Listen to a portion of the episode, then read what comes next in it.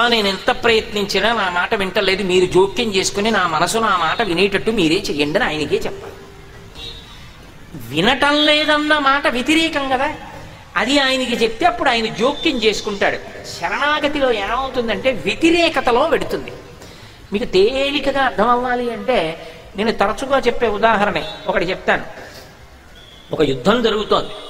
ఒక మహారాజు మంచి అట్టహాసంగా యుద్ధం చేస్తున్నాడు. పక్కన ఒక సామాన్య సైనికుడు కనబడ్డాడు ఆయన అటు తిరిగి అన్నాడు ఒరే ఇవాళ రాత్రి తొమ్మిది గంటలకు ఒక్కసారి నువ్వు నా నా శిబిరంలో నన్ను కలుసుకోన్నాడు ఆయన అన్నాడు రాత్రి తొమ్మిది గంటలకి మీ దగ్గరికి సేనాపతులు మంత్రులు దండనాథులు ప్రభుత్వాధికారులు ఇంతమంది వస్తారు శిబిరం దగ్గరికి నన్ను ఎవరు పంపిస్తాడన్నాడు ఆయన వెంటనే ఇలా తీసి రాజముద్రకి ఇవ్వలేదు అంగీ జేబులోంచి తీసి ఓ ఉంగరం విసిరాడు. రాజముద్రికి ఏమో అని చూశాడు. అది శత్రురాజు ముద్రిక. ఒరే ఇది మహారాజా శత్రు రాజముద్రిక అండి అన్నట్టు నువ్వేమీ అనక్కర్లేదు తొందరగా నన్ను కలుసుకోవాలనుకున్న వాళ్ళు నా ముద్రిక చూపిస్తారు. నువ్వెవరికి ఏమీ చూపించక్కర్లా. ఈ శత్రురాజు ముద్రిక పట్టుకుని నా శిబిరం చుట్టూ తిరుగుతుండు తొమ్మిది గంటలకి. అందరినీ ఆపి ముందు నిన్ను తీసుకొస్తారు నా దగ్గరికి అన్నాడు. అది పట్టుకు తిరుగుతున్నాడు. నీకేం పనిరా? సామాన్యమైన సైనికుడు ఎందుకు మహారాజు గారి గుడారం దగ్గర తిరుగుతున్నావు అన్నాడు. నేను చెప్పనన్నాడు ఎందుకు చెప్పవు నేను చెప్పను. వెతికారు శత్రురాజు ఉంగరం దొరికింది. అమ్మమ్మమ్మమ్మమ్మ ఏదో ఉంది కథ. వీడిని రాజుగారి దగ్గరికి తీసుకెడిగితే పదోన్నతి లభిస్తుంది. భలే పట్టుకున్నావురా అని. అందుకని అందరినీ ఆపేసి ముందు వీడి సంగతి చూడాలని లోపలికి తీసుకెళ్ళారు మహారాజు చూశాడు మహారాజా వీడి దగ్గర శత్రురాజు ఉంగరం ఉంది. సరే నువ్వు బయటికి వెళ్ళిపో నేను మాట్లాడతానన్నాడు. చూసావా నా ఉంగరం ఉన్న వాళ్ళందరూ బయట నించున్నారు. శత్రురాజు ఉంగరం ఉన్న నువ్వు నా దగ్గరికి ముందు వచ్చేసావు.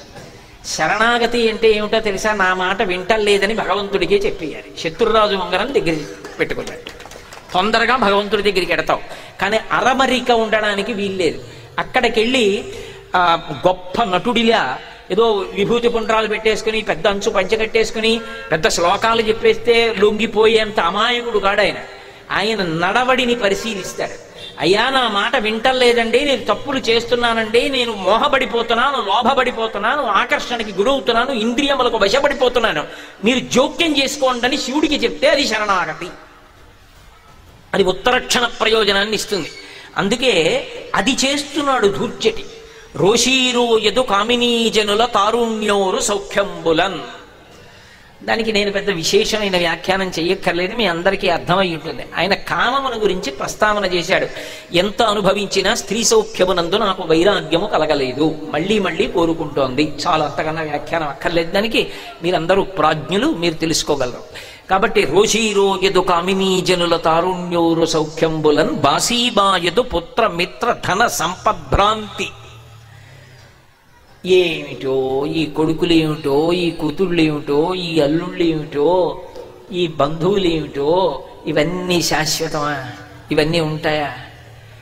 ఆఖరికి కల్లరి బొమ్మయవు కాయ కాయ కాయంబునుల్లా అద్దె కొంపల బోలు ఆ లోకముల్లా. ఎందుకీ భోగంబులెందుకీ మురుపు? ముందు చావుండంగ మురియంగనగుని హరసాంబ శంభో మహాదేవయనచు.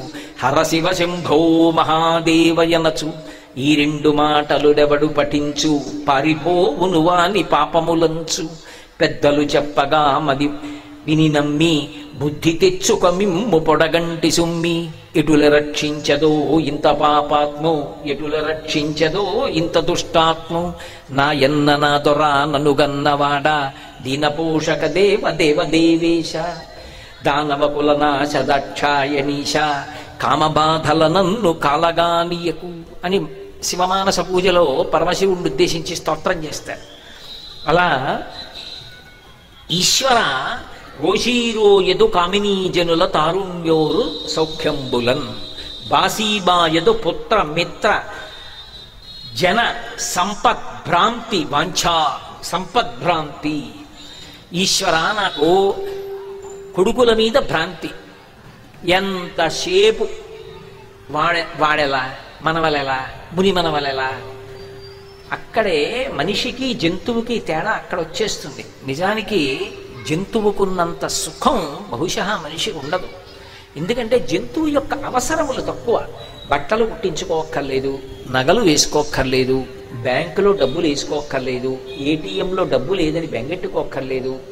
ఎవరో పన్ను వేస్తారని బాధ లేదు. కొడుకు ఏమడుగుతాడో అన్న బెంగ లేదు. మనవల ఏమైపోతారో అని బెంగ పెట్టుకోక్కర్లేదు.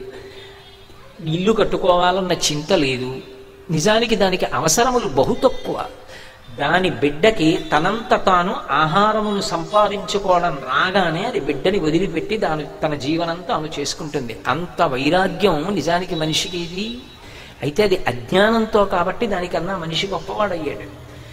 ఎన్ని వినండి ఇంకా ఏదో ఆ కొడుకు మీద భ్రాంతి ఆ తండ్రి మీద భ్రాంతి భర్త మీద భ్రాంతి భార్య మీద భ్రాంతి ఉండవలసిందే.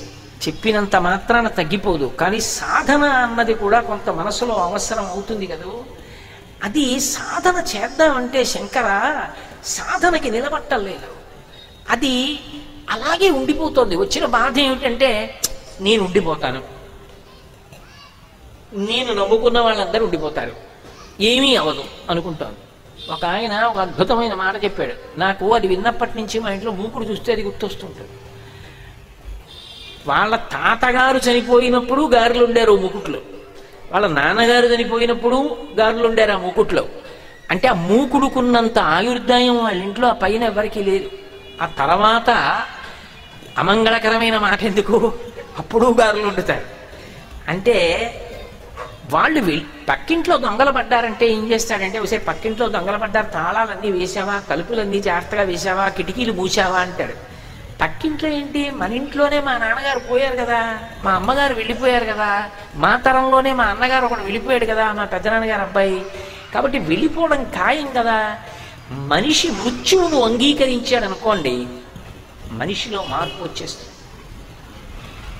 కడిపోవడం అంటే శరీరం కదా. జీవుడు వెళ్ళి నిలబడ్డాక ఈశ్వరుడు అడుగుతాడు కదా నేను మనుష్య జన్మనిచ్చాను ఏం చేసావని అడుగుతాడు కదా. అప్పుడు నేను చెప్పాలి కదా బుకాయిస్తే కుదరదు కదా. నేను పెట్టుకున్న టెలిఫోనే నేను అమెరికా రష్యా మాట్లాడేసి ఎవరు చుట్టలేదు కదా అని మాట్లాడితే బిల్లు వస్తుంది. ఇంత ఎందుకు వేశారండి అని అడిగితే ప్ర- ఎన్ని క్షణాలు ఎన్ని నిమిషాలు ఏ తారీఖున ఎప్పుడు మాట్లాడారో అక్కడికి వచ్చి నిలబడకపోయినా కనిపెట్టి లెక్క చెప్పగలిగిన సాంకేతిక వ్యవస్థ మనకు దగ్గరే ఉంటే పరమేశ్వరుడి దగ్గర ఉండదు. మనం చేసిన పాపపుణ్యాల లెక్క కట్టే వ్యవస్థ.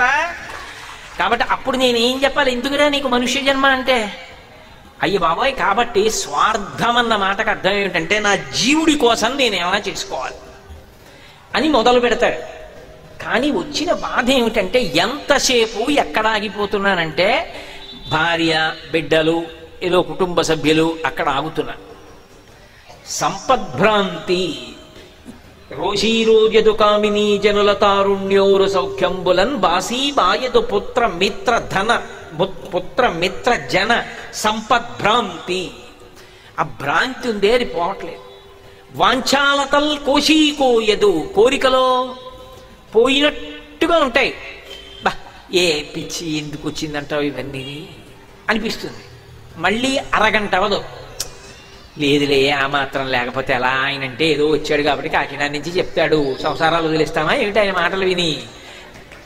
లేకపోతే ఇంకా కొంచెం ముందుకెడితే తేలిక మాట ఆయన మాత్రం ఉద్యోగం చేయట్లేదా? సంపాదించుకోవట్లేదా? ప్రవచనానికి పుచ్చుకోవట్లేదు కానీ అంటారు. తనని తాను సంతృప్తి పరచుకోవడానికి కాబట్టి వంచాలతల్ కోసి కోయదు. దీని తురుళన చవే శ్రీకాళహస్తీశ్వర. దాంతో వచ్చిన సమస్య ఏమిటంటే మొత్తం మాట వినలేదనుకోండి గొడవ వదిలిపోయింది. నాకు దానికి పట్టలేదు. అది విన్నట్టుంటుంది. చక్కగా ప్రవచనం వింటుంది. చక్కగా పుస్తకాలు చదువుతుంది. చక్కగా మారినట్టు ఉంటుంది అరగంట అవదు. మళ్ళీ ఇంకో దాన్నట్టు ఉంటుంది ఇదే కదే నేను వద్దన్నాను. "ఆ, ఇవన్నీ కుదిరే విషయాలా? అంటుంది. మళ్ళీ ఆ తర్వాత ఏమిటో అనవసరంగా చేశానని తలకొట్టుకుంటుంది దీంతో నేను పడలేకపోతున్నాను శివ. దీని త్రుళ్ళన చవే శ్రీకాళహస్తీశ్వర అంటే మనసుని ఇచ్చిన వాడివి నువ్వు. నువ్వు జోక్యం చేసుకో.